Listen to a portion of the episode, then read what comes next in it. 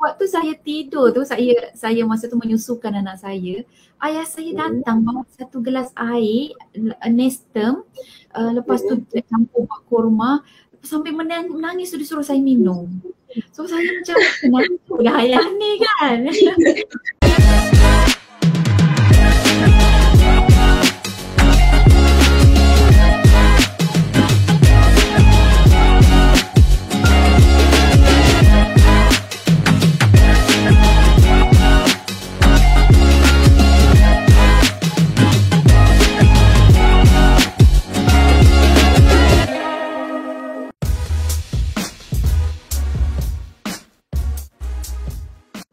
Assalamualaikum, selamat sejahtera kepada semua followers keluarga.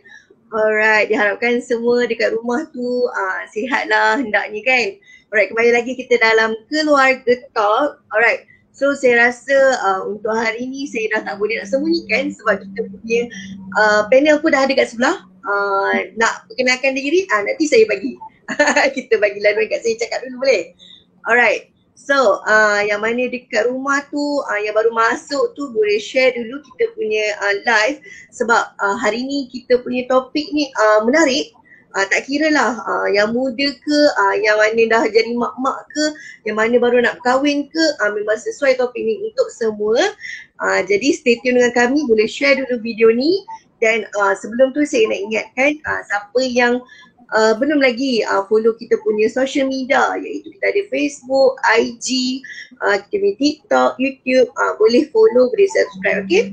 Alright, so hari ni ha, dah tak sabarlah rasa-rasa kita punya uh, panel nak bercakap kita bersama Ustazah Isfadiah dan juga Ustaz Muhyiddin. Uh, alam, sihat ke Ustaz Ustazah? Alhamdulillah, Alhamdulillah sihat Alhamdulillah sihat. Dia kena kena satu-satu kan, kan bertembung susah. Betul. Kan belagar pula, ha, gaduh pula yeah. kat Yeah. situ kan berdua. Alright. Okay. So ini uh, kali kedua ya kita uh, ber, uh, ber, ber video call. Ah, Ya saya. sama. Kalau tidak kali ni kita nak lah juga jumpa depan-depan tapi nak buat macam mana kan. Uh, tak ada orang kata tak ada rezeki nak jumpa lagi insyaAllah kemudian hari kan. Alright. So Ustaz Ustazah dah ready untuk topik hari ni? InsyaAllah.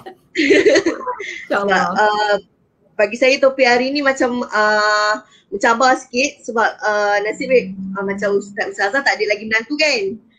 Belum, Ah, Belum, belum, belum. Macam saya, macam saya pula tak ada lagi mak mentua. Mak, uh, mak ayah mentua tak ada lagi. So Ya. uh, nasib tak ada pergaduhan hari ni iaitu kita punya topik hari ni uh, rahsia pikat mertua makin hari makin sayang. Alright, okay. Topik ni sebenarnya dia agak uh, boleh setengah orang boleh trigger sebab yelah uh, bila cakap pasal mentua ataupun menantu ni uh, ada yang tak sebulu ni uh, itu yang payahnya. Betul tak? Hmm, Betul. betul. Uh, so uh, macam uh, awal-awal uh, kita punya topik ni uh, kita minta teruslah sebelum kita bergaduh ke apa kan dengan isu yang kita nak bagi kan.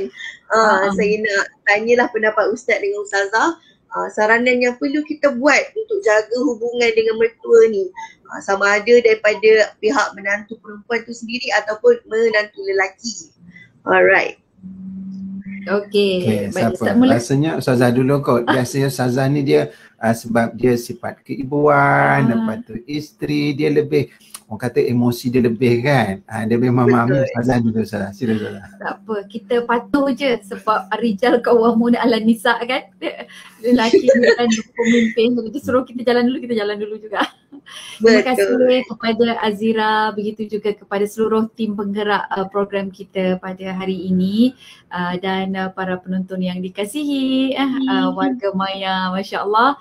Uh, bila kita sebut berkenaan dengan uh, mertua ni, uh, satu benda lah yang saya ingat dulu masa saya nak berkahwin ni kan. Uh, jadi saya fokus uh, pada doa lah uh, nak dapat suami yang baik macam tu kan. Uh, tapi dalam masa yang sama, saya takut saya tak boleh baik dengan keluarga dia sebab yang saya faham bila kita berkahwin ni yang kekal hubungan tu relationship yang kekal tu adalah dengan mak ayah mertua. Jadi saya kata mesti ada benda yang Allah suruh kita lakukan kan. Uh, benda tu mesti ada hikmah dia. Jadi Betul. uh, untuk itu saya solat uh, hajat dan saya pun berdoa supaya dapat mertua yang baik. Uh, jadi itu ikhtiar antara ikhtiar yang pertama. Kemudian yang kedua kan adalah saya uh, selalu tengok ataupun saya senaraikan cara macam mana nak ambil hati mertua. Okay, dan kemudian sesuaikan. Lepas kita tengok cara ambil hati mertua macam mana sebab tak semuanya tu dia uh, it works for our family tak semuanya tu ngam dengan family kita. Jadi kita kena tengok kesesuaian dia lah. Okay, itu yang kedua. Kemudian yang ketiga, uh, kita berusaha untuk memahami mereka. Uh, jadi itu juga penting kan. Uh, jadi bila berusaha untuk memahami, uh, yang ini uh, kita kena along the way kita kena minta bantuan daripada pasangan kita lah uh, kan supaya fahamkan kita tu uh, macam mana dia punya uh, keadaan dia cuaca dalam keluarga dia. Sebab kadang-kadang pada satu isu keluarga dia lain keluarga kita lain pula cara tackle dia kan? Jadi saya memang bergantung kepada suami untuk memahamkan saya sebab dia adalah duta keluarga dia. Dan saya pula akan berusaha untuk memahamkan suami saya tentang keluarga saya sebab saya adalah duta kepada keluarga saya. Jadi kalau ada apa-apa sebelum dia nak bercakap ke, dia nak bertindak ke apa ke, tanya dulu macam mana caranya pandangan kita ni kan. Jadi kita akan boleh bagi clue, boleh bagi orang kata uh, panduan dan dan dan contoh lah uh, macam tu kan supaya dia lebih faham untuk memenangi uh, hati uh, mertua. Saya saya bagi satu contoh. Saya ni Azira makan jenis uh, saya, saya makan ni saya makan macam teliti, makan sampai 40 uh, 40 kunyahan gitu. okay. okay. okay. Tapi ustaz ni masya-Allah suami saya ni dia makan dia laju tau.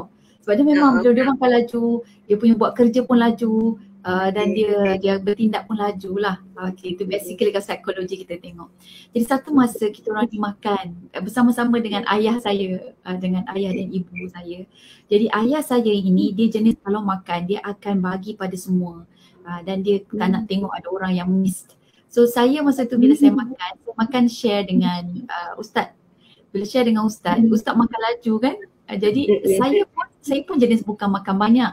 So saya tak kisah aja. Ustaz makan banyak memang kita dah tahu portion kita berapa. So biasanya Ustaz ambil 3 per 4, saya ambil 1 per 4. Daripada okay. makan Tapi rupa-rupanya pada ayah saya dia tak boleh terima benda tu. Arwah ayah lah.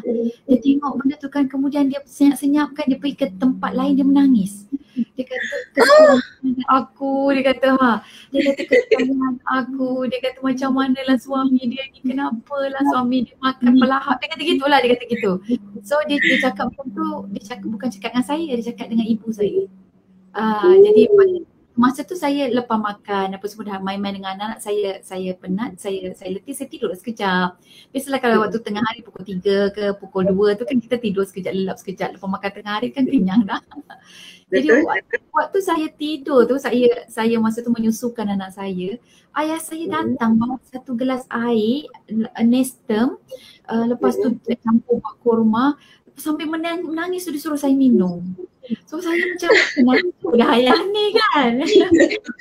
Jadi lepas tu bila uh, tak lama tu uh, saya saya pun minum lah. Lepas tu tak lama tu ibu saya pun cerita. Dia kata ayah sedih. Dia kata awak ni dapat suami uh, pentingkan diri sendiri. Oh tak tak tak tak, tak, tak macam tu tau. Jadi lepas saya kata ya Allah tak tak terfikir pun benda tu. Saya tak terfikir. Rupanya event masa makan tu uh, dia dia nampak sensitif pada dia So jadi apa saya buat? Saya pun cakap dengan ustaz, saya kata abang kalau kita makan depan uh, mak ayah saya, apa kata yeah. abang tolong settlekan saya punya portion, abang tunjuklah ambil lauk, uh, apa tu tuangkan dekat saya kan. Suapkan suapkan saya, saya kata gitu. Sebab kita nak, uh, apa kata tu nak, bukan nak ambil hati tapi nak tenangkan. Uh, nak, bukan nak ambil hati sangat tapi nak tenangkan dan Alhamdulillah Ustaz faham. So each time bila depan uh, mak ayah, uh, mak ayah saya dia akan buat macam tu. So lama-lama sampai sekarang jadi tabiat dia.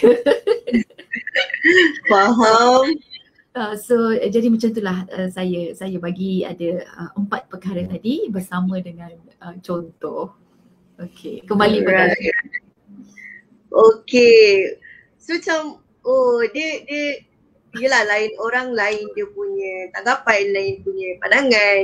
Tapi Hmm. agak unik ya uh, ayah Ustazah macam sangat meng, mengapa orang kata uh, merisaukan anak. Ha, menitik beratkan anak kan.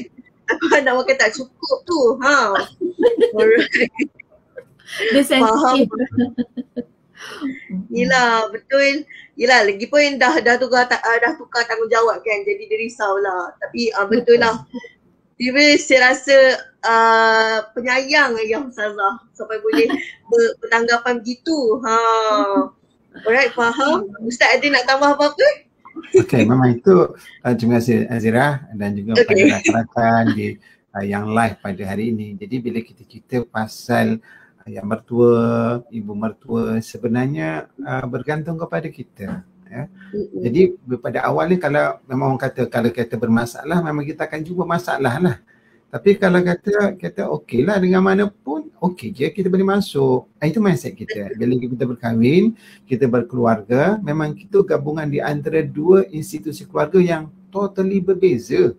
Kalau keluarga saya, kau Ustazah ni memang sangat berbeza. Betul. Contoh-contoh ya.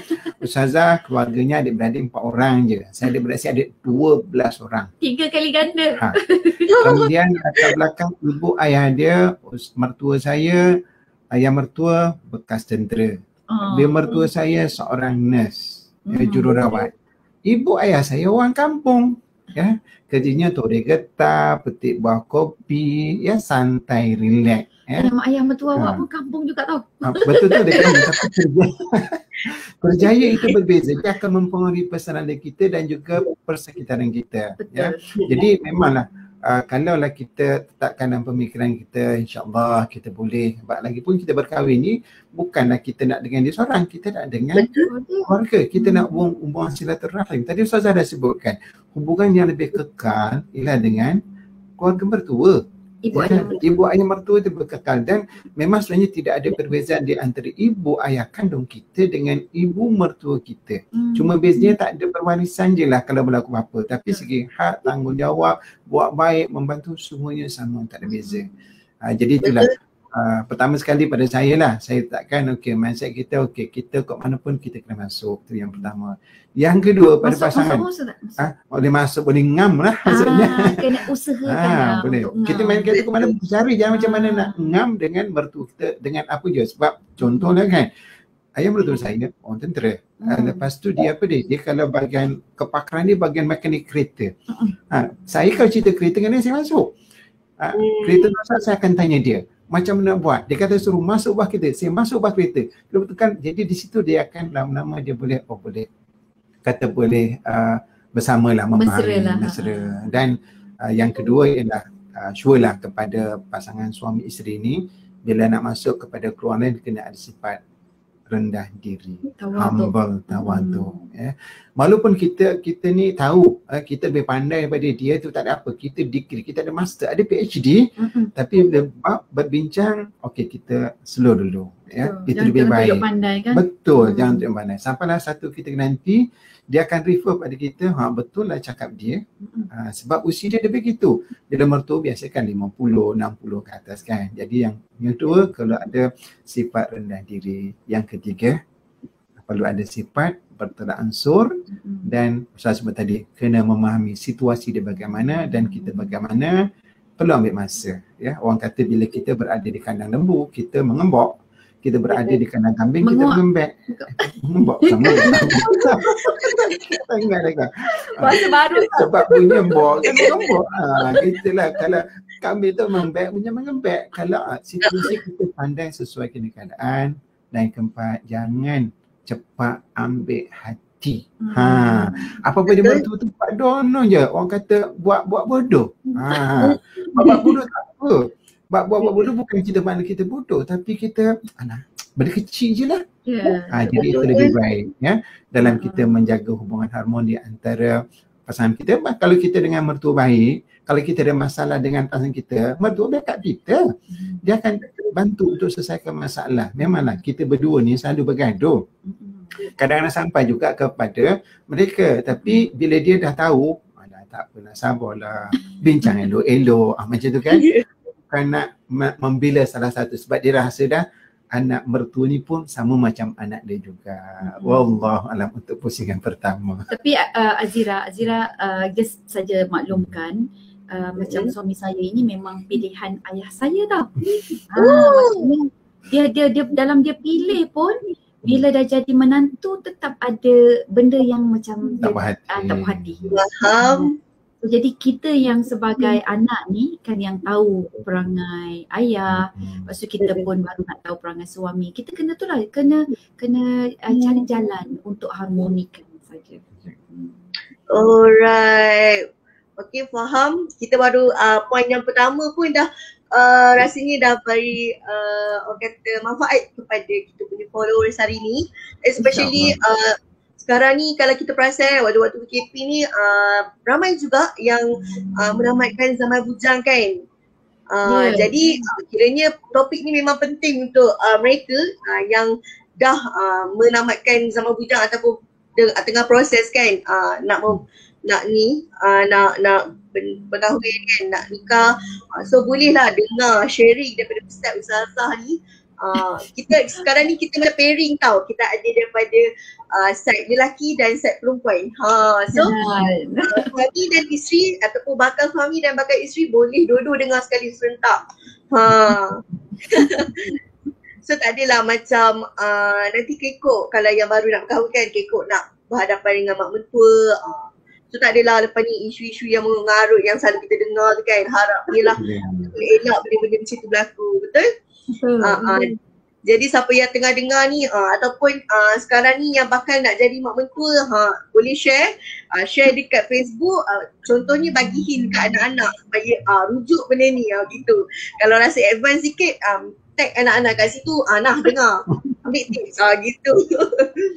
Alright okay. So macam uh, ustaz cakap uh, tadi kan macam ya, yelah kata uh, pegangkan telinga apa semua kan. Uh, biasanya kita dengar bila menantu perempuan tu ada je tak kena dengan ibu. Uh, ibu metul kan? Sebab yelah uh, ibu-ibu kan naluri keibuan kan macam yelah anak kita akan duduk dengan orang lain orang tu yang akan jaga dia nanti apa semua kan. Uh, mm-hmm. jadi itulah mungkin punca kepada uh, ke yang tak kenanya. Tapi kita jarang dengar daripada menantu lelaki macam uh, mertua tak suka kat menantu lelaki uh, komen sikit ustaz uh, hmm. ustaz pula dia jawab dulu Saya teman Zira. Jadi kenapa tak banyak dengar cerita daripada menantu lelaki? Banyak yeah. masalah pada uh, menantu perempuan.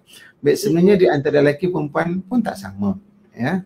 Jadi kelebihan ya pada lelaki ni, dia kadang memang dia tak ada perasaan.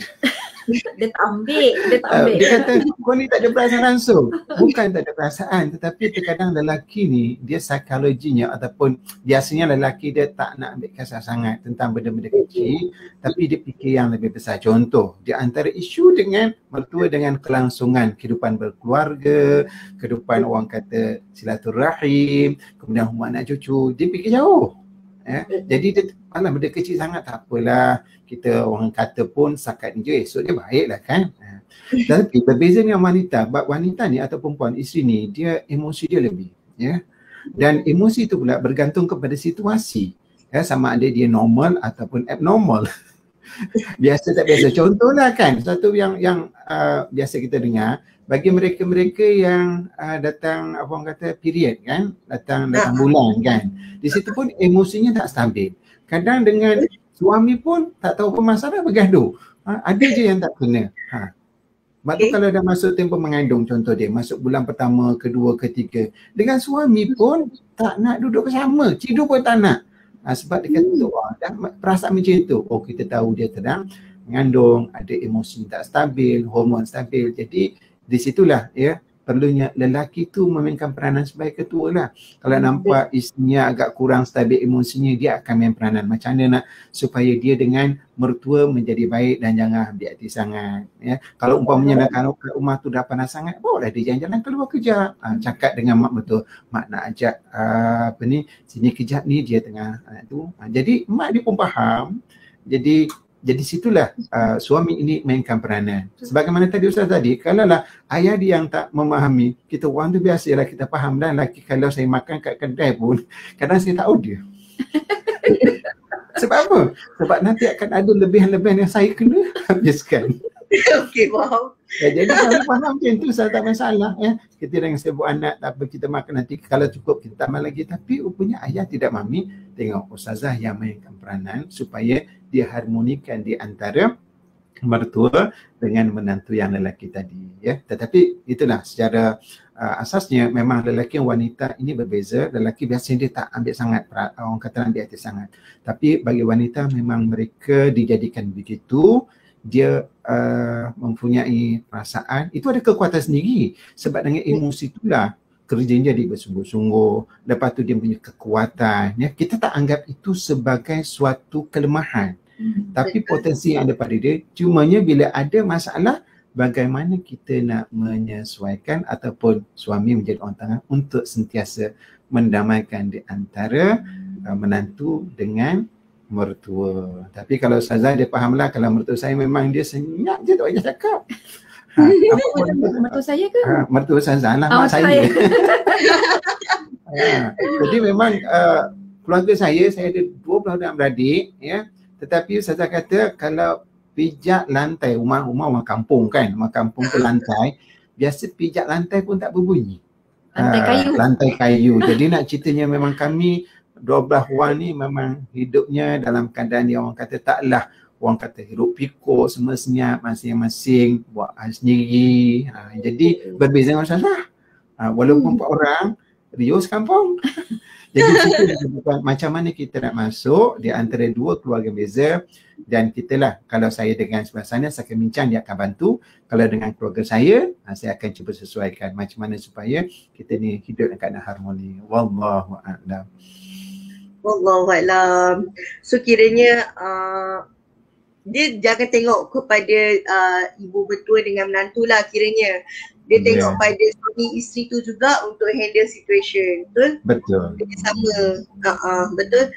Dia masing-masing lah. Dan dia, dia dia macam ni kiranya kalau macam uh, isteri tu terasa ke kan in case lah dia dapat insting mak mentua tak suka yang suami ni janganlah tak adalah tak adalah cuba untuk cari uh, cari jalan penyelesaian betul bukan uh, lagilah uh, si isteri tu lagi macam fikir bukan kan uh, cuba uh, suaminya pun jangan terlalu pasif macam aktif untuk bagi idea kat isteri uh, buat itu buat ini Mm-hmm. Yang penting betul suami tu dia kena faham situasi isteri tu macam mana. Kena mm-hmm. faham dulu barulah boleh cover sedikit demi sedikit. Memanglah orang tengah marah nak terus cool down tak boleh. Ha, orang tengah merajuk tak boleh masa tu kena bagi masa. Ha, sampai masa insyaAllah dia akan cool semula. Dia bersedia mendengar. Ya kan? betul. Dengarlah luahan hati isteri kan. Ha, kalau kalau tak best ke apa ke kan dengar je dulu. Alright, okay faham. Okay, so siapa yang baru masuk kita punya uh, live hari ni, ha, hari ni kita cakap topik yang best. Uh, rugi siapa yang tak dengar sebab kita punya topik tentang rahsia pikat mertua makin hari makin sayang. Ya, yeah, sebab siapa yang baru kahwin ataupun baru nak uh, tengah proses dalam uh, nak mendirikan rumah tangga ni benda yang paling ngeri sekali uh, sekali bila nak kahwin uh, nak berhadapan dengan mak mentua jumpa pun malu-malu kan waktu kalau waktu pertemuan tu kan. Apatah lagi nanti bila dah sah nak jadi pengganti bukanlah pengganti kita akan dapat mak ayah yang baru. Kita dah ada mak ayah dan ada lagi mak ayah lepas ni Uh, so macam benda tu buat jadi nervous. Uh, nak tahu macam mana handle tu uh, boleh tengok kita punya uh, video hari ni boleh share dulu. Uh, yang mana terlepas uh, boleh tengok balik okay alright tadi macam uh, kita dengar perkongsian daripada Ustazah kan? Untuk uh, macam side Ustazah sendirilah. Macam ayah Ustazah macam tu kan? So uh, sebabkan ayah Ustazah uh, Ustazah tengok uh, jadi apa macam pasal makanan tadi tu uh, ustazah cakap kat ustaz uh, solution dia macam tu. So ada lagi tak uh, rahsia ustaz dengan ustazah nak pikat mertua ni selain daripada uh, yang contoh tadi tu. Uh. Oh, okay. Contoh-contoh ni ustazah dia banyak contoh. okay. Ha. Macam so, tu ustaz, ustaz dia ada perasaan tapi dia um, selalu ignore. oh. uh, satu lagi uh, ya kalau saya lah secara peribadi sebab Alhamdulillah ibu ayah mertua saya saya kata very superb. Dia tak pernah angkat suara tak pernah menjeling tak pernah sakitkan hati. Saya kata memang saya dapat sebaik-baik mertua in the world. Saya tak tahu saya boleh ada penggantinya ataupun tak lah. Uh, dan yang ini saya kata saya mulakan daripada doa dulu kan nak dapatkan uh, mertua yang baik. Uh, kemudian yang kedua lepas kami bertunang, lepas saya bertunang, saya duk terfikir, saya kata kenapa ya Allah letakkan perkahwinan itu uh, menantu dengan mertua lagi hubungan dia rapat berbanding dengan pasangan sendiri. So Ooh. kemudiannya uh, saya saya fikir mesti ada sebab dan saya berhubung dengan suami saya uh, ustaz ni masa bertunang dulu masa tunang tu kan um, kerap seminggu sekali seminggu sekali. Sebab ustaz masa tu di luar negara. Ustaz dah kat Mesir. Uh, jadi kita berutus surat lah. Seminggu sekali tu mesti ada. Uh, mesti ada surat daripada ustaz ataupun ustaz akan dapat daripada saya lah begitu. Jadi saya kata kenapa saya tak berhubung pula dengan uh, mak ayah ustaz sendiri? Sebab hmm. sedangkan itu yang lebih prominentnya kita punya hubungan uh, dah walaupun dah bertunang. Jadi uh, saya jumpa dengan kawan-kawan saya yang dah bertunang berkahwin yang dah berkahwin. Mm-hmm. jadi kawan saya nasihatkan saya dia kata waktu bertunang ni eloklah awak berhubung dengan ibu ayah bakal ibu bapa mertua. So walaupun ustaz tak ada dekat tanah air so saya secara uh, konsisten saya akan telefon uh, bakal ibu mertua saya tu Uh, basically okay. seminggu sekali juga. Uh, dan kemudian waktu saya nak exam. Sebab masa tu saya masih kat universiti lagi saya nak exam, saya akan telefon dia, saya cakap makcik, uh, minta maaf makcik, saya ada uh, beberapa subjek lagi, makcik doakan saya lulus. Saya, saya, saya akan hubungi uh, kekerap lah. Uh, sebab, tapi dah bertunang lah. Sebelum bertunang saya tak ada hubungi langsung. Tapi se- dalam fatrah pertunangan tu. Uh, dan kemudian bila uh, balik, sebab balik kampung tu, kita satu kampung kan.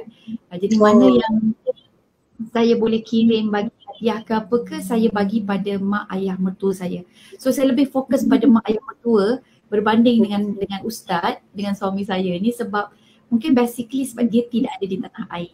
Ah macam tu. Hmm. Jadi saya lebih berhubung yang tu. Dan itu membuatkan pada saya lepas saya berkahwin um, ibu ayah mertua saya, saya macam senang. Hmm, memang memang dah senang dan kita punya hubungan pun memang sangat senang. Kita kita lebih sayang dia uh, berbanding dengan pasangan kita lah. Maksudnya kalau ada gaduh-gaduh ke teringat dia, kita rasa macam oh tak nak gaduh, tak nak gaduh. sebab sebab ingat dia. Uh, dia sangat memahami. Dan in fact kan Azira, lepas kahwin tu saya terkejut antara soalan yang mak mertua saya tanya. Uh, ialah dia kata, uh, abang minum tak air kopi? Aja saya, saya terkejut. Saya kata itu kan kau macam mana pula? Aku tanya aku ni dalam tapi tapi lepas tu saya, saya cepat tangkap Oh, so maksudnya ibu mertua saya dia memberikan saya macam seolah-olah itu peralihan macam tanggungjawab uh, dan kepedulian. So you have to understand your husband ni suka minum air apa. Uh, okay, so balik, kalau balik ke rumah mak ni uh, awak kena sediakan air lah untuk suami. Uh, macam lebih kurang macam tu lah saya faham. Uh, jadi kalau bagaimanapun uh, saya nampak ibu mertua saya itu secara sangat sopan uh, dia macam tak nak buatkan air untuk suami saya Uh, sebab itu tugas saya. Jadi dia tak nak ganggu, dia tak nak kacau. Uh, dia sebab tu dia macam seolah-olah minta izin, abang minum tak air kopi ni? Dia cakap, oh minum mak, minum, minum. Jadi dia macam sangat menghormati, sangat sopan uh, begitu. So kita, itu yang kita pun rasa macam, Masya Allah dia sayang sangat dengan dia lah. Uh, well saya saya dapat, dapat ibu uh, mertua macam tu, I think it is because of the doa. Uh, it is also because of the kita punya relationship yang awal yang kita bina tu dan begitu juga dengan cara kita pandang kita punya hubungan tu lebih rapat dengan ibu ayah mertua berbanding dengan pasangan kita sendirilah. Uh, jadi mungkin itu yang boleh mempengaruhi hubungan kita. Jadi Azira ya, bila-bila uh, macam mana kita nak membina uh, hubungan yang baik dengan keluarga mertua. Jadi sebenarnya saya melihat dia daripada dua dua aspek lah. Ya. Sebab kalau sekarang ni saya uh, nak bercakap untuk bayar pihak mertua pun boleh sebab nak saya yang dah dah dewasa tu pun dah paling yang sulung tu dah 25 tahun dah ya. Mm-hmm. Jadi pengalaman kita untuk menjadi menantu memang dah cukup lama dah 20, 25 tahun salah ke dah lupa 20 26. Ha 26 tahun dah jadi menantu. Uh, jadi mm-hmm. uh, mungkin kita boleh lihat daripada uh, bagaimana mertua melayan kita itu uh, itu boleh menjadikan sebab. Jadi saya nak kongsikan kepada rakan-rakan teman di Facebook yang live pada hari ini. Jadi kalaulah kita ini sebagai uh, mertua, ibu mertua. Jadi kalau kita nakkan menantu yang baik, kita juga harus menjadi mertua yang baik. Ha, kan hmm. dalam uh, dalam dalam apa dalam quote tu disebutkan what you give you get ya apa yang anda berikan kamu akan dapat semula jadi saya melihat dia saya melihat daripada sebab uh, ayah mertua saya ini sekampung ya memang saya kenal mertua ya ibu mertua dan dia pun kenal saya dan dia memang sangat membantu ya dengan orang yang sokong uh, banyak membantu lepas tu prihatin ya.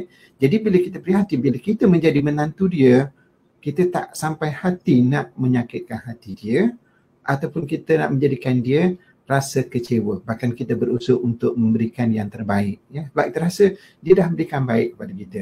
Jadi kita juga lah kalau kita ni yang dah, dah berusia seusia saya aa, jadi kalau anak-anak kita kan kita ambil tahu siapa kawan dia ya sama ada kawan itu kawan biasa atau bukan yang special yang istimewa sebab bila anak ni sampai usia remaja umur nak berkahwin mereka perlukan bimbingan. Siapa yang nak bimbing kalau bukan ibu dan ayah mereka? Ha, lepas tu bagaimana supaya orang kata bakal pasangan tu kita kenal. Jadi kita cuba kenali. Ya, jadi kita berkawan dengan anak kita dan kita berkawan dengan kawan-kawan anak kita sama ada kawan yang biasa-biasa ataupun yang special. Ha, jadi situlah kita akan sudah mula membina jambatan hubungan yang harmoni yang baik di antara bakal menantu kita. Dan menantu juga dia akan belajar macam oh dulu rupanya masa aku nak jadi menantu pak mertua aku buat macam ni. Ha, dia akan buat the same thing.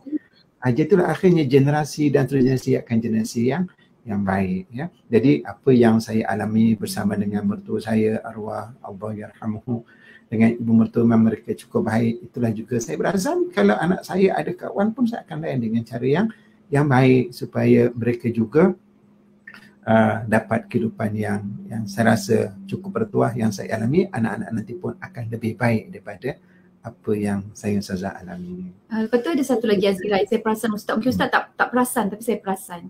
Dia kalau dengan mak ayah saya, uh, mak ayah mertua dia lah, uh, dia selalu puji saya. Ah, oh. Jadi dia puji anak kepada kepada mertua dia ni. Ah, jadi itu yang uh, macam sebab bila kita puji anak dia, uh, actually kita puji dia. Uh, oh, kita, puji, uh, kita puji mak ayah mertua kita ni kan. Uh, maksudnya uh-uh. mak mertua ni pandai jaga anak kan. Uh, pandai membesarkan anak-anak. Jadi dia akan rasa bangga mak bapak mana yang dia tak bangga selain daripada anak. Anak itulah kebanggaan dia kan. Jadi kalau kita sebagai menantu kita duk asyik kutuk, kutuk, kutuk anak dia. Dalam mata ketuk juga hati dia tau. Jadi saya, saya nampak ustaz Masya Allah dia kalau depan mak saya, depan ayah saya dia memang dia tak pernah keji saya. Tak pernah. Jadi dia sentiasa akan puji. Dia, dia akan cakap eh dia masak sedap bu. Ha, cakap eh ibu tak tahu dia ni dengan anak-anak pandai jaga. Ha, dia, dia akan dia akan kata macam tu. Uh, ibu, ibu ibu tak tahu pun kata Din Din tahu dia ni macam ni macam ni macam ni. Uh, Ustaz mungkin tak perasan tapi saya saya perasan itu yang membuatkan uh, mak ayah saya bangga bukan bangga saja dengan saya tapi dia bangga juga dengan menantu dia. Okay, okay faham. Alright, saya tertarik dengan point Ustazah yang first tadi yang apa sebelum kita kahwin uh, kira waktu fasa tunang lah kan Betul. Uh, apa curi hati mak betul dengan hubungi mak betul kan? Sebab uh, dia macam mana saya pernah uh, ini bukan experience saya lah. Ya, semestinya lah bukan kan? Tapi uh, daripada kawan saya lah. Dia macam waktu tunang kan?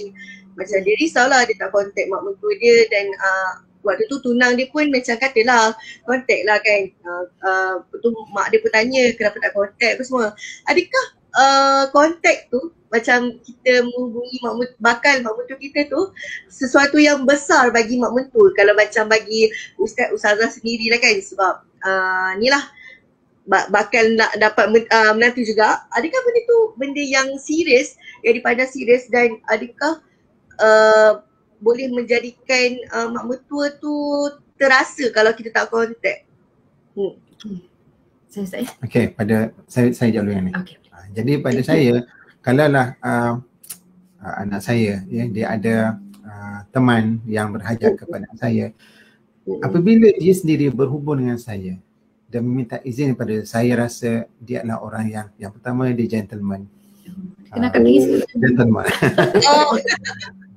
yang kedua dia bertanggungjawab okay dengan apa yang dia buat dengan anak kita. Yang ketiga dia serius dengan apa yang orang kata hubungan di antara dia dengan anak kita. Itu menantu lelaki ya. Ha. Jadi itu pada pihak daripada ayah ya. Jadi ayah ni bila nampak seorang yang bertanggungjawab ya. Kemudian dia memang serius dalam apa yang dia buat ya. Dan dia akan lebih suka untuk membantu. Ha, sebab tu saya tengok pada ayah mertua saya uh, memang dia akan membantu apa pun masalah dia akan cuba hulurkan bantuan. Dan pada kita memanglah kita nak anak kita bahagia. Ha, jadi kalau adalah uh, bakal menantu ini yang ya, pandai ambil hati bahkan dia dalam kehidupan dia uh, berterus terang dia plan. Dan kalaulah dia uh, tablekan bentangkan dia punya uh, planning plan dia bersama dengan pasangan dia. Okey lepas ni nak kan lepas ni nak buat apa nak buat apa-apa. I, I think uh, masa tu kalau dia tanya memang dia akan bagi terus lulus lah. Tak ada perlu sebab dia yakin hmm. ya tentang bagaimana kesungguhan bakal menantu nanti untuk menjaga anak yang memang Uh, dibesarkan daripada kecil tiba-tiba nak diberikan kepada orang lain mm-hmm. ya. Jadi memang pada saya kalau ada uh, memang uh, orang kata uh, bakal menantu ini dia berhubung dengan uh, ayah mertua atau ibu mertua itu memang suatu yang sangat dihargai dan menambahkan keyakinan kepada uh, bakal menantu yang akan join dalam keluarga mereka. Mm-mm. Okay, on on my part buat saya, saya pula saya tengok daripada perspektif uh, menantu perempuan. Kalau Ustaz tadi tengok menantu lelaki, uh, saya okay. tengok kalau yang menantu perempuan, kita kena berurusan banyak dengan ibu lah hmm. uh, kan kita tak ada sibuk-sibuk nak contact dengan bapa, bakal bapa mertua kan waktu bertenang tu.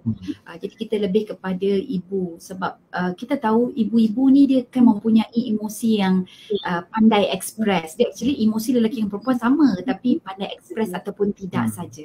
Jadi kalau yang perempuan tu dia lebih banyak expression dia. Okay dia emosi dia berbanding lelaki lah. So bila kita tahu anak ini adalah sesuatu yang sangat sensitif dan dekat di hati ibu di hati ibu. Jadi dia macam magnet. Lama sangat dengan mak dia kan. Jadi bila kita nak tarik tu ni masih agak agak payah kan, agak susah. So uh, bertahun-tahun dah dia yang membesarkan, dia yang tengok anak dia, dia yang peduli anak dia. Tiba-tiba bila kita berkahwin nanti anak ni macam seolah lupakan dia. So tidak semua ibu dia kuat dan faham keadaan ini. Jadi dia pun ada uh, di mana kita panggil uh, keresahan dia punya suppression anxiety. Hmm. Okay, kalau hmm. dalam psikologi biasa anak-anak lah dia ada suppression anxiety. Jadi kalau mak, mak mertua uh, especially ibu mertua, hmm. ayah mertua mungkin kalau macam on my part saya, uh, ayah lah, ayah saya yang sensitif kan. Hmm. Okay, jadi dia ada suppression anxiety. Suppression anxiety ni kita kena tangani sedikit demi sedikit di mana kita kena fokus on how much we value hmm jadi kena kena letakkan uh, penghargaan itu kepada uh, bakal ibu mertua kita atau bakal ayah mertua kita. Uh, dan dia tak sama dia punya weightage ataupun berat perasaan tersebut daripada satu mertua ke satu mertua. Ada yang memang tak kisah. Kau nak kahwin alhamdulillah lega. Ada kan? Ada ada yang sangat kisah. Uh, kalau saya saya lihat ustaz ini anak lelaki yang pertama. Uh, walaupun dia anak kedua tapi dia adalah anak lelaki pertama dan uh, saya nampak peranan dia hantar hmm. ibu dan ayah uh, ustaz ni adik-adik nak kahwin dia akan cakap dia kata tanya dulu abang hmm. dia. Cakap adik-adik dia tu. Dia, dia kata oh, kenapa tak tanya ayah? Kenapa tanya abang dia? Nah, so maksudnya kat situ saya nampak uh, status uh, suami saya dalam keluarga. Uh, jadi saya uh, perlu ada rasa macam peduli dengan perasaan uh, ibu yang mungkin bakal uh, bukan kehilangan anak tapi anak akan uh, ada dia punya attention yang lain uh, macam tu. So itu pun kena ambil kira jugalah. Alright, faham. Okay. So ni juga uh, saya rasa setiap apa yang Ustazah Ustaz cakap rasa ni semua poin yang penting lah untuk boleh diambil untuk orang yang dekat luar sana kan. Especially yang yelah yang baru nak mendirikan rumah tangga tu uh, yang dalam fasa orang kata apa darah manis kan uh, tak tahulah nak buat apa waktu uh, tunang ni uh, bolehlah ambil tips ni sikit uh, boleh aplikasikan dalam diri anda dan untuk hubungan uh, baik jugalah untuk dengan mentua kan. Uh, hmm. Nanti tak adalah kena chop apa-apa. So biar bertindak awal, ambil langkah awal. Uh, tak, tak kisahlah anda tu macam introvert ke introvert. Uh, benda tu lah kan yang jadi pendiam ke apa ke tapi cubalah untuk uh, uh, ni lah masuk ke dalam kehidupan uh, mak mentua tu awal. Boleh tanya pasal suami juga waktu tu kan. Uh, rapat-rapat diri waktu tu. Bukan bukan orang kata nak bodek tapi uh, jaga hati orang kata. Uh, okay alright. So macam tadi uh, ustaz dah cakap uh, dari side menantu sikit uh, daripada side mentua apa yang mentua juga perlu buat kan. Uh, so ada tak tambahan lagi? Apa yang selalu kita cakap uh, menantu kena buat ini, menantu kena buat itu, apa semua kan untuk tarik uh, hati mertua. Ada tak point untuk mertua juga nak buat preparation uh, untuk apa uh, ni lah untuk jadi mertua yang uh, terbaik persiapan diri lah untuk uh, agar menjadi uh, menantu yang disayangi menantu mertua yang disayangi menantu ha balik lah okay. terima kasih Azira. Jadi memang kita belum belum jadi mertua tetapi uh, kita kena bersiap sedia lah. Ya. Jadi bila kita bincangkan perkara ini itu sesuatu yang baik untuk kita bersedia apabila kita ada menantu. Ya. Jadi yang pertama sekali ya kepada rakan-rakan teman di Facebook Live pada hari ini.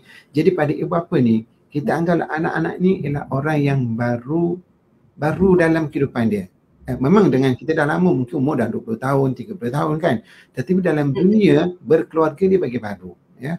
Maka kita lah sebagai ibu ayah ni perlu sangat memahami, cuba membantu dia. Jangan pula kita mengharapkan sesuatu daripada dia.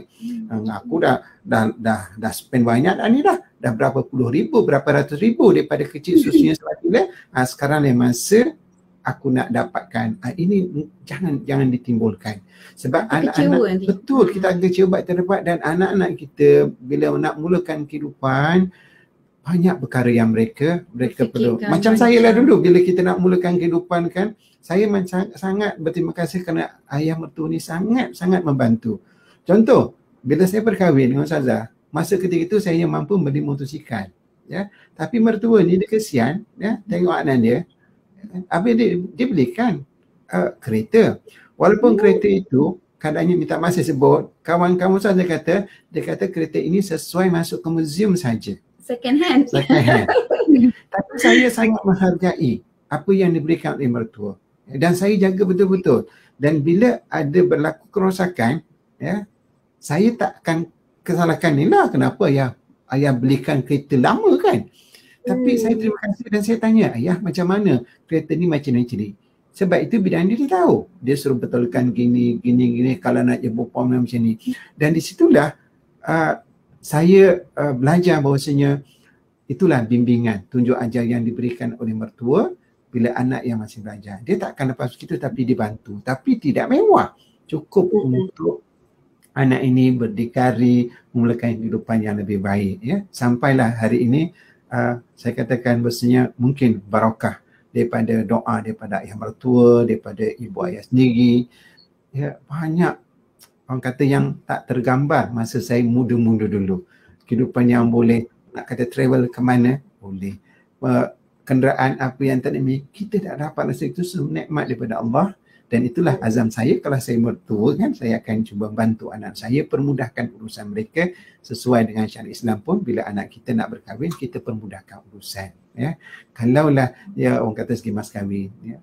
Oh, oh sana sekarang mahal kan? Ha, itu bukan dari saya. Yang penting anak ini mudah dan si anak tadi dia mampu untuk menaikkan tanggungjawab itu yang terbaik. Kita dapat tengok anak menantu kita anak kita bahagia itulah satu anugerah daripada Allah Subhanahu Wa Taala yang tak, tak tak ternilai. Sebab kalau hmm. dengan mereka bergaduh, kita pun susah hati macam mana anak kita, macam mana cucu kita. Ha, jadi tunjukkanlah yang terbaik ya, bapa mertua, berikan bimbingan, berikan tunjuk ajar, bantu mereka insya-Allah. Mereka juga akan buat benda yang sama dia sama akan generasi hingga generasi dalam keadaan yang harmoni. Hmm. Allah. Insya-Allah Saya tambah je lah. Tambah, tambah, tambah. Boleh, boleh. Okay, uh, saya, saya suka kalau kita petik apa yang Nabi Muhammad SAW lakukan ya sebagai mertua dan juga sebagai menantu. Jadi yang ini yang mungkin menjadi sandaran untuk kita lah kan. Jadi nombor satu saya lihat dia sebagai baginda SAW sebagai menantu. Uh, Nabi tidak membe- membebankan mertua dia. Uh, jadi dengan kata lain semua uh, apa ummahatul mukmin yang dikahwini hatta Sayyidatina Aisyah yang masih kecil lagi Nabi lepas kahwin tu dia akan tinggal dengan Nabi. Jadi maksudnya uh, Nabi tak duduk dekat rumah ibu mertua, dekat rumah ayah mertua kan. Jadi dengan kata lain Nabi berdikari lah. Nabi Nabi tunjukkan kalaupun anak dia ini memang kecil lagi perlu juga uh, bimbingan kan pemantauan daripada ibu ayah dia. Tapi Nabi didik sendiri Sayyidatina Aisyah dengan tangan dia sendiri maksudnya didik, dibimbing supaya uh, Sayyidatina Aisyah kemudian akhirnya menjadi library kita, library umat kan. Jadi banyak tahu berkenaan dengan riwayat-riwayat dan sebagainya lah. Tapi nak ceritanya Nabi dia fokus on macam mana nak meneruskan kehidupan sendiri.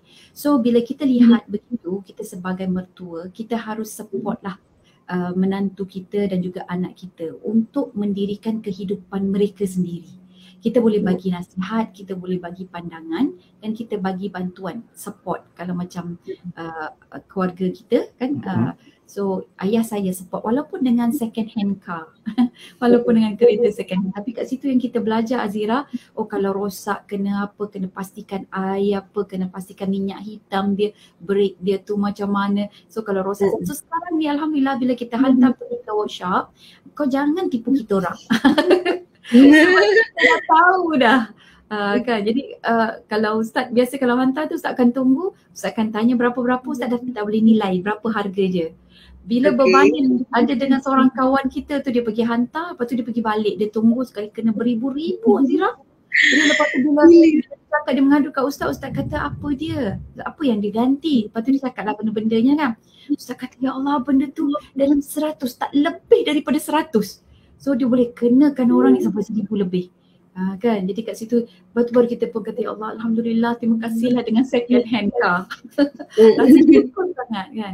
Okey itu yang pertama. Kemudian yang kedua Nabi Muhammad SAW sebagai mertua di mana Sayyidatuna Fatimah nikah dengan Sayyidina Ali kan. Jadi Nabi selalu memantau, Nabi selalu me, orang kata tu menasihatkan, membantu contohnya membantu dengan menggembirakan Saidina Hasan dan Hussein ya. Uh, lepas tu sewaktu Sayyidatina Fatimah ada pernah bergaduh dengan Saidina Ali. Jadi Nabi dia tak salahkan Sayyidatina Fatimah, dia pergi cari Saidina Ali dan dia pujuk Saidina Ali. Sampai Saidina Ali masa tu punya marah kan, uh, dia tidur dekat atas uh, uh, dekat masjid tapi masjid tu lantai dia pasir kan. Jadi muka dia kena berdebu-debu dah. Kan biasa kalau suami marah dengan dengan isteri dia, diri dia pun dia tak jaga kan. Jadi kemudian Nabi panggil dia ya Abaturab, ya Abaturab macam wahai bapa tanah, wahai bapa tanah. Sebab dia dah bergelumang dengan tanah. Uh, so pegangan kita ini sebagai mertua, kita satukan anak-anak kita. Uh, harmonikan dia. Jadi kalau ada apa yang tak puas hati ke apa ke kan jadi kita macam uh, uh, pujuklah dia sejukkanlah hati mereka. So jangan pula kita jadi minyak uh, untuk tambah maraknya api itu. Wallahu a'lam. Wallahu a'lam. Betul? Ha, nampak gaduh kau jangan pula mencucu-cucu. Kang nanti ha apa-apa jadi itu anak kita sendiri kan betul? Ya, Untuk yeah. kan betul-betul. So bagi uh, mak-mak uh, mak-mak yang anak nak kahwin ataupun dah uh, dah kahwin dah uh, yang mana kita silap sama ni uh, buat uh, didik anak-anak kan didik uh, keluarga kita boleh ubah dengan cara uh, cara yang di apa dikongsikan dengan ustaz ustazah uh, dan berlandaskan apa yang diajar dengan nabi kita kan. Uh, supaya kita punya kehidupan uh, keluarga ni keluarga besar kita ni harmoni. Uh, sampai uh, sampai bila-bila lah. Uh, sebab yelah kita bila keluarga kita sendiri pun kita menjaga, saling-saling menjaga. Jangan sebagai uh, datang orang baru uh, nanti kita punya perasaan pun, kita punya diri pun dah berubah. Jangan jadi macam tu, kita still lagi jaga kita punya family. Uh, Mbak kata sekarang ni kita jaga kita. Ha, COVID kan uh, macam tu lah ibaratnya Alright, okay. So siapa yang baru masuk ni uh, boleh share dulu kita punya live. Nanti boleh dengar lagi uh, sebab kita hari ni topik kita special sebab kita cakap uh, topik tentang menantu dan uh, mertua. Penting tau dua, dua medium yang uh, bagi saya uh, masing-masing kena toleransi dengan apa yang di uh, jawapan daripada Ustaz dan Ustazah hari ni ni. Ha. So macam mana pun sama-sama kena uh, orang kata ada saling rasa satu sama lain, rasa sayang tu. Janganlah menantu beri, um, men, uh, mertua tak menerima. So tak ada rasa bahagia dalam uh, rumah kita, keluarga kita yang besar tu. Betul? Alright, so uh, kita itulah uh, kalau tadi kita cakap pasal uh, mentua, menantu dah settle kan. Alright, ni kita nak cakap pasal nak kata pihak ketiga pun tak sure lah pihak ketiga ke tidak. Tapi dia tentang perselisihan perselisihan faham uh, dengan biras apabila uh, mertua mengadu tentang masalah mereka. Uh, yang macam tu tu macam mana pula Ustazah? Sebab kita inilah bila dah uh, kahwin ni macam-macam sebenarnya dugaan yang kita kena lalui. Kalau bukan menantu mertua, biras pula kan. Uh, tak pun uh, belum lagi ipar duai ke apa ke. Uh, masalah begitu kan banyak. So macam mana tu nak elak perselisihan faham dengan biras apabila uh, mertua mengadu tentang masalah mereka? Baik, uh, bila bercakap pasal uh, ini masalah lebih komunikasi antara mertua dengan dengan biras kan. Jadi saya rasa uh, Ustazah lebih lebih lebih lebih baik untuk menjawab dulu saya tambah sebab Ustazah ni memang orang yang uh, pakar dalam bahagian komunikasi. Ha. Lepas tu dia pun boleh boleh baca orang. Oh, ha, oh, boleh baca orang macam mana supaya komunikasi. Jadi Ustazah jawab dulu nanti saya tambah Ustazah. Okey. Okay. Uh, so Azira kalau misal kata mertua kita dia macam kamcing lah uh, dengan yeah. kita kan uh, lepas tu dia pun bagi tahu tak puas hati dengan biras itu, biras ini, beras itu kan jadi pada saya kita kena tengok sebenarnya um, kita punya limit limit kita ni kita tak boleh mengubah orang. Ha, itu satu. Betul. Yang boleh mengubah orang kan Allah Subhanahu Taala kan. Jadi bila kita menghadap ibu mertua kita yang mengadu macam-macam pasal kita punya kelas ni kan yang kahwin dengan adik uh, suami kita ke apa ke gitu. Jadi pada saya kita dengar sajalah. Ah, sebab hmm. sebenarnya ibu mertua itu dalam keadaan dia mahu didengari suara hati dia, benda yang dia puas hati kan. Jadi dia cuma nak mengadu. Jadi bila dia mengadu, mengadu macam tu, kita dengar, dengar, dengar je. Jangan masuk dalam hati, jangan pula kita bermusuh dengan kita punya biras kita jadikan sebagai satu asbab lah pula. Kata biras ni tak faham lah mak lah apa semua sebagainya kan. Itu hal dia itu hal dia. So kena pegang satu prinsip. Wise man know what to ignore. Orang-orang yang bijak ini dia tahu apa benda yang dia boleh biarkan aja. Jangan semua dia ambil kisah. Sebab kita sekali lagi tak boleh nak ubah. Kita tak boleh nak ubah biras kita. Kita kalau nak ubah biras kita itu, kita nak masuk pada berapa sempadan tu. So kita kena melalui sempadan. Pertama kita akan uh, apa kata across sempadan. Kita menceroboh sempadan mungkin suami dia uh, ataupun dia ada isteri dia. Kita ni siapa? Kita bira saja kan? Lepas tu kita akan menceroboh pula sempadan. Apa dia lagi? Mak ayah dia sendiri. Sebab dia dibesarkan daripada keluarga yang berbeza. Kita menceroboh sempadan pula uh, kita ni adik-beradik kan? Dan kita adik-beradik tu sebab kita bertemu hanya biras sahaja. Uh, bukan apa-apa. So yang kita fokus adalah kepada ibu mertua kita ni. Ibu mertua kita nak apa? Oh dia cuma mengadu. So bila dia mengadu kita pun uh, tolong dengar cakap macam tu ke mak? Uh, ya Allah mak Allah bagi. Patut motivasi dia. Bagi semangat dia. Oh macam tu ke mak? Mak Allah bagi peluang mak suruh sabar mak kan Masya Allah Ya ke? Oh, oh, oh, macam tu je lah. Kalau mak kita pun mengadu pasal dia punya menantu contohnya lah kan. Mak kita mengadu pasal dia punya menantu kita punya adik ipar lah kan.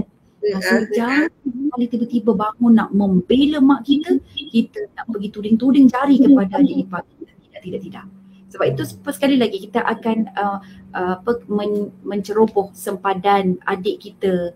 Menceroboh sempadan antara dua keluarga dua unit yang berbeza kan? Kita pula nak jadi macam mak mentua kan? Ataupun mak dia kan? Uh, tidak. Dan kalau boleh kalau baik lagi kita secara harmoninya lah kan? Uh, tapi yang ni pada saya saya rasa macam tak perlu pun tak apa. Uh, tak perlu tak apa.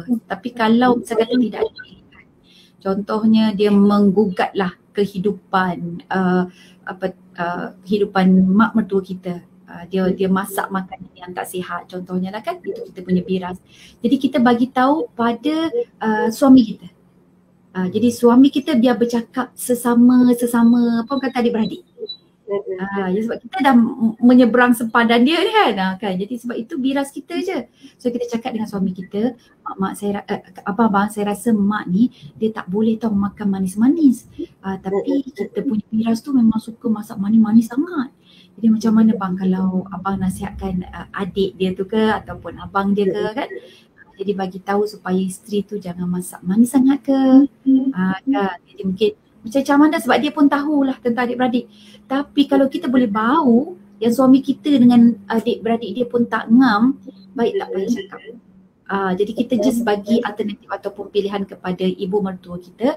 Kita kata, mak kalau saya belikan uh, air uh, mineral energy oksigen ataupun penapis air, mak kalau nak lah mak cuma tinggal, tinggal tekan je uh, air. Kita kita bawa benda itu sebagai tajuk lain uh, tajuk oh. macam mana nak selesaikan masalah yang dia sedang hadapi yang dia sedang rungutkan tadi tu. Uh, berbanding daripada kita memburuk-burukkan uh, biras kita. Okay, jadi uh-huh. itu yang saya saya pandang yang perlu kita hmm. lakukan. Betul-betul. Dia sebab yelah dia kadang uh, seseorang perlu nak kalau nak meluahkan kan. Yelah mak mertua ni bila ada banyak menantu uh, orang baru yang datang kan akan ada lah sekelumit hati dia untuk membeza-bezakan contoh yang ni bagus, yang ni apa semua. So benda tu bukan untuk jadi batu loncatan untuk orang yang mendengar tu untuk rasa bangga diri nak kata dia bagus dan juga orang yang dicakapkan tu bukan tak bagus tapi mungkin dia ada tersalah kan. Hmm. Jadi itu bukan medium untuk kita melaga-lagakan. Mungkin kita Yelah kalau kalau misal kata kita rapat dengan orang yang diceritakan tu kalau kita uh, boleh uh, toleransi dengan dia kan kita macam bersatu hati macam yelah kita, macam menegur tapi uh, secara selindung mungkin boleh jadi kan salah macam tu asalkan Betul. ada pertelingkahan antara satu family tu hmm. uh, kan kau tahu mak kau tak suka potong kau dijaja habis satu family tu hmm. Kena tutup ayam. Terus, uh, terus meletup family tu. Yelah. kan uh, Arab Arab jauhkanlah daripada sifat-sifat macam tu sebab yelah uh, benda tu macam me, daripada family tu harmoni terus jadi lain. Uh, so jangan jadi batu api. Dengar je. Betul cakap Ustazah. Kita dengar je. Uh, kalau kita boleh ambil uh, ni kita buat Betul. Betul Ustaz. Ustaz senyum je dia tadi. okay. Nak tambah ke? Ah, tak apa. Ustaz nak tambah ke? Jadi ya, ya ini saya bagi sedikit pandangan lah. Saya perhatikan sebab kita pun banyak juga beras-beras saya. Ha, beras. Yang kita sebut beras. Betul. Jadi bila beras ni, ya selalu dia dipanggil orang, selalu orang katakan di antara orang yang agak jauh. ya Di antara uh, antara mertua dengan menantu bila biras ini di antaranya agak jauh memanglah kita bila bercakap kita tahu di mana kedudukan kita. Dan apakah peranan kita dalam satu perkara itu adakah kita mempunyai authority untuk bercakap ataupun tidak ya. terkadang di antara adik-beradik pun perlu ada uh, kemahiran dalam uh, orang kata nak siapa nak bercakap ya? Siapa boleh dengar? Siapa yang perlu dihormati dalam situasi begitu? Sebab uh, terkadang antara adik-beradik pun kita tak boleh nak selesaikan. Kerana apa? Kerana masing-masing ada sifat keegoan. Uh, abang mestilah dengan cakap abang. Adik tak, ayah, abang tak tahu apa-apa. Abang adik lagi pandai, kita belajar ada PhD lagi. Ha, contoh, memang itu tak akan selesaikan masalah.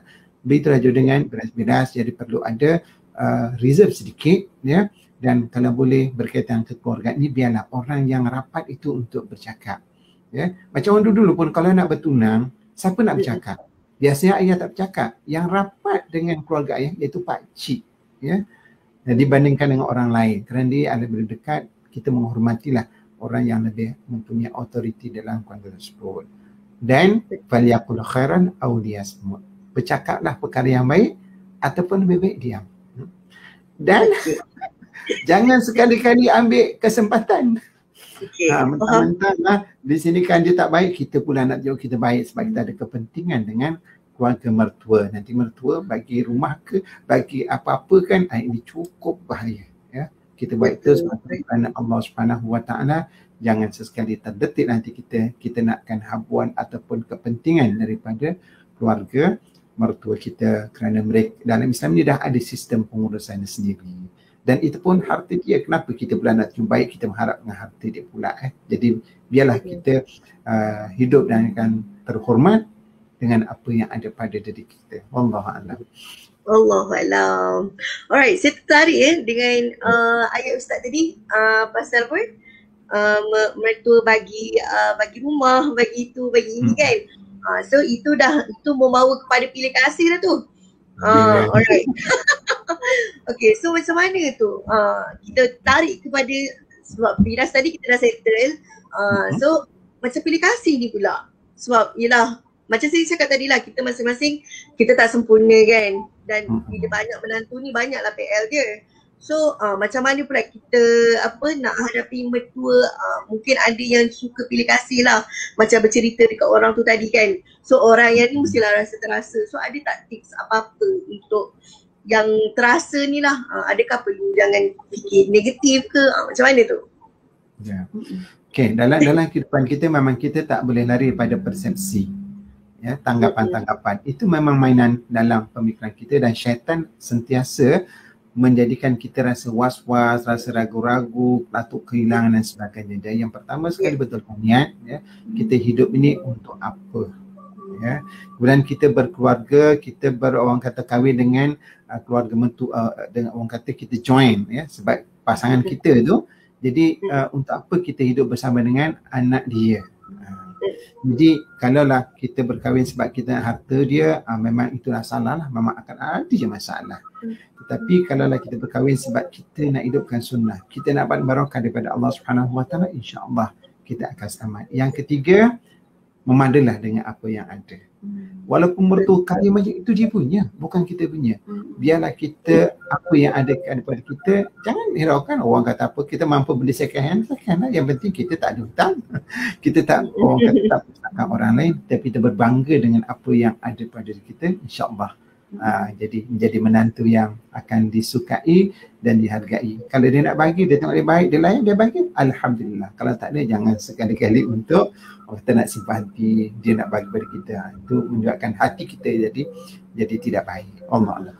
Okay, saya tambah sikit Azira. Kita kena bebaskan uh, jiwa kita ini daripada uh, perasaan ingin dapat je apa yang aku boleh dapat, apa yang aku boleh dapat. So kalau jiwa yang duk tunggu orang bagi, jiwa yang duk fikir apa yang dia dapat, dia memang tak tak tak tenang, dia akan risau serabut. Uh, okay, jadi tu nak nampak orang semua jadi musuh dia. Uh, nampak dia tak terasa pilih kasih, tak adil kan. Uh, jadi kita bebaskan jiwa kita untuk fikir apa yang kita boleh bagi apa yang kita boleh beri uh, begitu kan daripada menanti-nanti untuk orang bagi pada kita. Betul. Kiranya kita ikhlaskan hati jangan mengharapkan untuk apa orang bagi kat kita kasih sayang. Kita yang kena ni kita yang kena menjaga hati dia. Macam at least macam kelama kelamaan dia akan rasa kita punya keikhlasan tu. So uh, tak adalah. Berlakunya. Ha, aplikasi ni insyaAllah. Okay uh, mudah-mudahan. Alright. Okay so kita uh, dah nak menjangkau ke soalan yang terakhir ha, Sebab tadi kita dah cakap pasal uh, banyak kita cakap pasal perasaan lah kiranya. Antara uh, menantu dengan mertua kan. Uh, macam mana kita nak baiki ataupun macam mana kita nak uh, menghadapi nanti dengan mertua menantu kan. So uh, sekarang ni saya nak tanya juga benda ni bagi saya agak besar juga dia punya topik uh, iaitu tentang uh, buat kerja dekat rumah Ha, ataupun boleh juga kot kita cakap pasal macam menegur sebab contohlah uh, macam anak lelaki bila dah kahwin kan uh, ada yang apa menantu minta anak buat itu buat ini uh, so macam uh, mak mak kadang rasa aku dulu tak pernah pun suruh anak aku buat macam tu buat macam ni. Uh, kadang ada juga benda ni terdetik dalam hati kan kita tak tahu hati orang kan. Uh, So macam dulu anak uh, tak ada pun kita suruh basuh pinggan ke apa. Uh, so sekarang ni awal dia pula suruh. Uh, tu. So macam mana tu kita nak berhadapan mertua yang jenis macam ni ni. Dia nak menegur. Okay. Okay. So saya saya ambil saya. Ah, yang ni Ustazah. Lepas tu saya sambung. Oh, saya tambah. Okay. Uh, so uh, membantu isteri ni kan satu sunnah Nabi. Uh, cuma bila mak ayah mertua kita tak faham, so kita kena jaga sensitivity tu. So depan dia orang jangan buat. depan dia orang tu cakap dengan suami kita, bang bang depan mak ayah abang tu janganlah tunjuk rajin sangat. Apa biar biar biar saya yang buat, biar saya buat. Sebab itu mungkin sensitivity dia yang mungkin dia susah sikit nak faham. Dan biarlah dia lambat faham pun. Uh, biar so bukan bukan lambat faham, biarlah dia lambat tahu uh, yang anak dia ini banyak membantu kita dekat rumah, banyak masak, banyak uh, tolong basuh pinggan, sidai kain kan, dia dia lambat tahu. Uh, sebab hmm. kerana apa? Kerana mungkin dia lambat faham. Jadi bila sampai ke rumah ibu mertua, kita tahu itu sensitivity dia.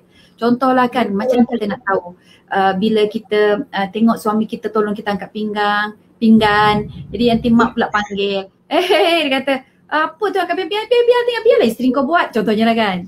Uh, ataupun mungkin suami kita nak pergi ke dapur, nak makan. Oh dia ber, ber, berlumba dengan anak dia. Dia pula yang pergi ke dapur, lari-lari kan. Rumah hidang semua. Oh, kita dah tahu dah tu. Itu adalah suasana rumah atau suasana keluarga tersebut. So kita tahu, so kita kena jaga sensitivity itu sebab mak dengan ayah mertua kita memang nak ubah susah. Uh, jadi kita kena pandai juga uh, pada saya bawa diri lah. Kalau nak kata berlakon keterlaluan pula kan. Macam menipu kan. Dapat So ada ada pandai pandai bawa diri, pandai bawa diri kita. So kita tengok depan mak ayah pakat suami isteri. Uh, pakat suami isteri kata abang abang kalau kat rumah mak abang jangan tunjuk abang ni. uh, biar biar saya yang uruskan. Abang kena bagi semua benda tu pada saya. Uh, jadi kat situ tapi balik rumah abang jangan pula bawa perangai abang ke rumah. Uh, macam itulah.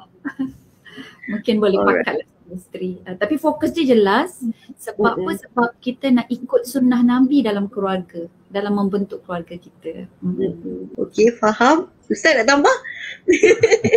jadi kan ini mungkin pengalaman saya lah kan. Uh, jadi okay. pengalaman tu biasanya uh, kalau saya nak buat sesuatu di rumah mertua, saya akan tanya Ustazah dulu. Uh, apa yang boleh saya buat? Apa yang saya tak boleh buat? Ya. Hmm. Satu, saya senang hati lah kan. Nanti kalau kita mana-mana, kita yang kena. Uh, memang satu ketika itu uh, saya tidak dibenarkan untuk urusan di dapur. Jadi bila tak dapur kita buatkan luar je lah kan. Tapi bila dia benarkan untuk di dapur, masa itulah kita buatkan dapur. Uh, jadi dia dah menjadi kebiasaan. Maksudnya sebab Ustazah lebih kenal dengan keluarga mertua. Macam mana sensitivity ni. Jadi selalu saya akan tanya dia, boleh tak? Uh, selalu kalau nak pergi balik kampung kan, ini dah lama tak balik kampung kan. Uh, jadi saya plan, okay. Saya akan tanya apa yang saya kena buat kat sana. Bukan masa kita tak tahu nak buat apa-apa tapi sebab kita nak kadang uh, situasi contoh dia kita tak nak susahkan ibu ayah. Okey kita beli je makan. Ha, hmm. lepas tu kita sampai tu sebelum sampai ke rumah tu kita dah siap beli makanan. Sampai rumah tu orang makan aja.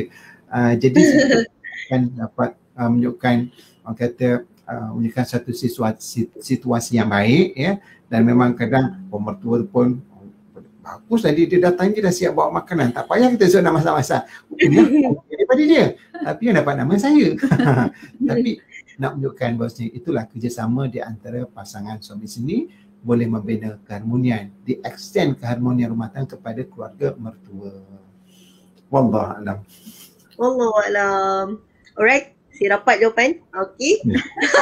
dia macam saya sendiri kan nanti nak praktikkan benda tu kan. Alright, betul. Dia macam mana pun uh, betul lah sebab uh, kita yang tahu family kita macam mana. Mm-hmm. So, uh, yelah kita juga sebagai suami isteri memang kena ni lah, kena selasa sentiasa communicate lah apa yang family kita suka, apa yang family kita yeah. tak ya. suka.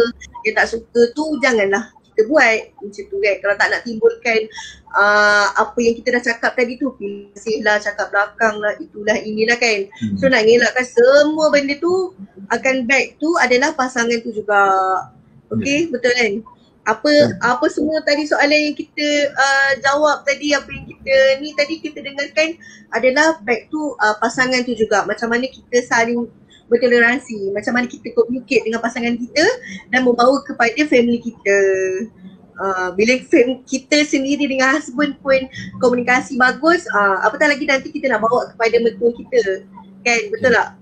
Betul. Alright.